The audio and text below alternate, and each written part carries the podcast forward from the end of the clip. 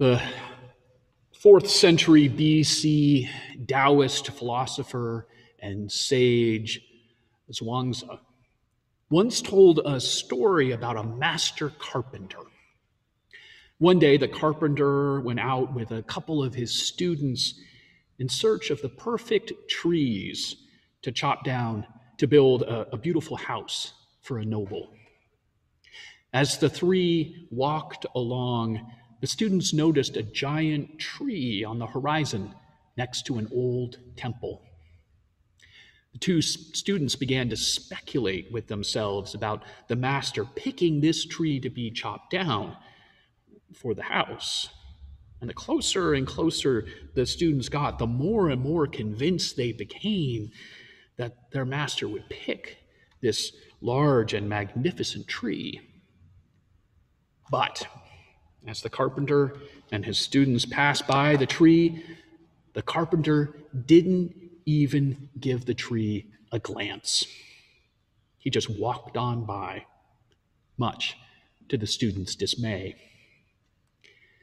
Later, the students questioned the carpenter. They said, Master, when we were out looking for trees, the, the two of us saw a giant tree by the old temple.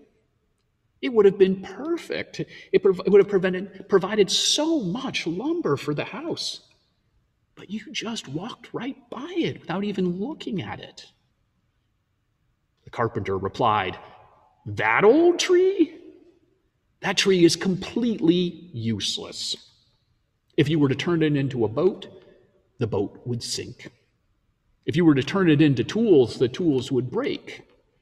And if you turned it into a house, then the house would become infested with bugs. That tree's branches are gnarled and twisted. The trunk is knotted. And I could never begin to plumb to put a use a plumb line on it. Like I said, it is completely useless.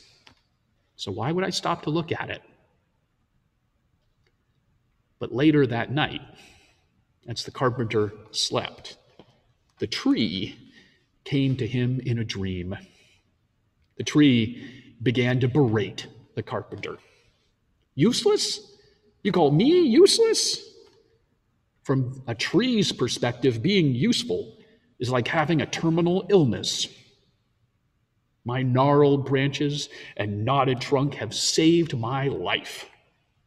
In this old tree's opinion, a useless tree is the best kind of tree there is. Otherwise, I would have been hacked down years ago. The carpenter could not help but admit that the old tree was right. The carpenter responded to the tree, My apologies, O great one. You are a wise tree indeed. The moral of the story is that concepts like useful and useless are often a matter of perspective. What seems useless to our eyes might be profoundly useful from another vantage point. The wise tree used its uselessness to its great advantage. It survived and thrived, while other more useful trees met the carpenter's axe. Zhuangzi's goal is to make us question what we think we know about strength, power, utility, efficiency. He wants us to question what we consider to be common sense, to question the status quo. He invites us to, to behold a different sort of power, the power that can come from being useless or small or ugly or ignored or irrelevant. He told stories that invited us to see the world anew and to expand our horizons. Zhuangzi reminds me a bit of the desert fathers and mothers of the early church. And in that way, he also reminds me of Jesus. For this morning, Jesus is trying to reveal to his disciples something about the kingdom of God by telling them some surprising stories that are intended to blow open their perspective and to, to shock them out of their complacency. Now, the kingdom of God or the reign of God might be an elusive concept to us. And perhaps the parables that we just heard do not seem to illuminate the kingdom very much. But the kingdom or the reign of God is what Jesus proclaims. The reality of the kingdom sits at the center of Jesus' own understanding of his mission.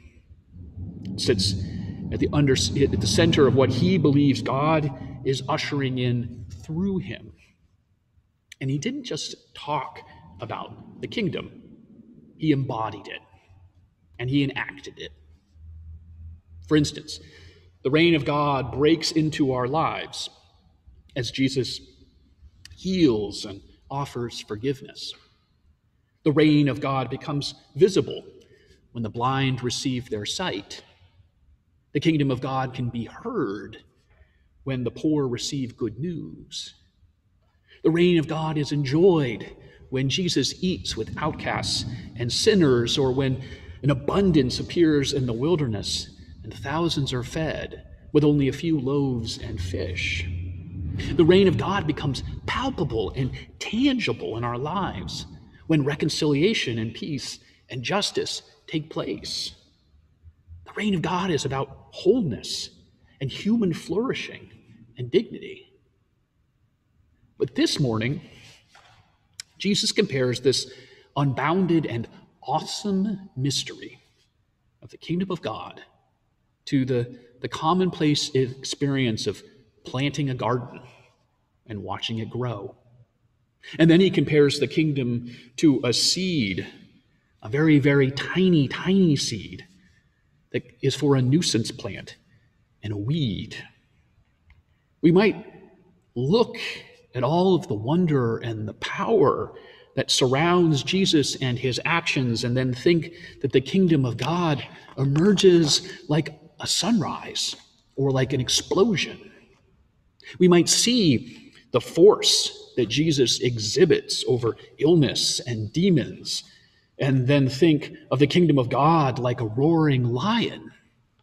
I mean, in last week's gospel lesson, Jesus compared himself to a strong man who is breaking into Satan's house to tie Satan up in order to plunder his stuff.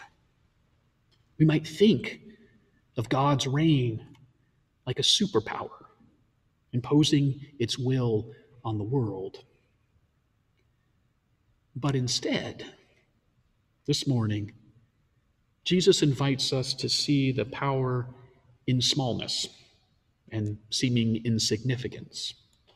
He says, The kingdom is like planting seeds that grow, just like seeds grow, without our help and without our interference. And thus, perhaps then, they are easy to ignore and not notice. Jesus says, The kingdom of God is like a tiny mustard seed, a, a seemingly inconsequential speck that emerges into a massive shrub that is still worth ignoring. And yet, that shrub provides shelter for the birds. I hear Jesus saying that God's kingdom then is easily missed, easily forgotten about, easily hidden from our sight. The kingdom might seem meager and piddling, maybe even irrelevant, and certainly impractical. God's reign might seem useless. And yet, Jesus assures us that the kingdom is coming. God's dreams are emerging all around us. We may not know how, but the kingdom produces of itself first the stalk, then the head, then the full grain in the head. Harvest time is coming. And we might miss the kingdom's presence, caught up as we are with all that is awful and horrible and tragic in our world. This world, with all of its suffering, may blind us to God's reign. It may seem irrelevant, it may seem useless. And yet, the kingdom of God, it's there nonetheless, hidden unless we have eyes to see and ears to hear, but emerging and present because God is present, because God is with us and for us.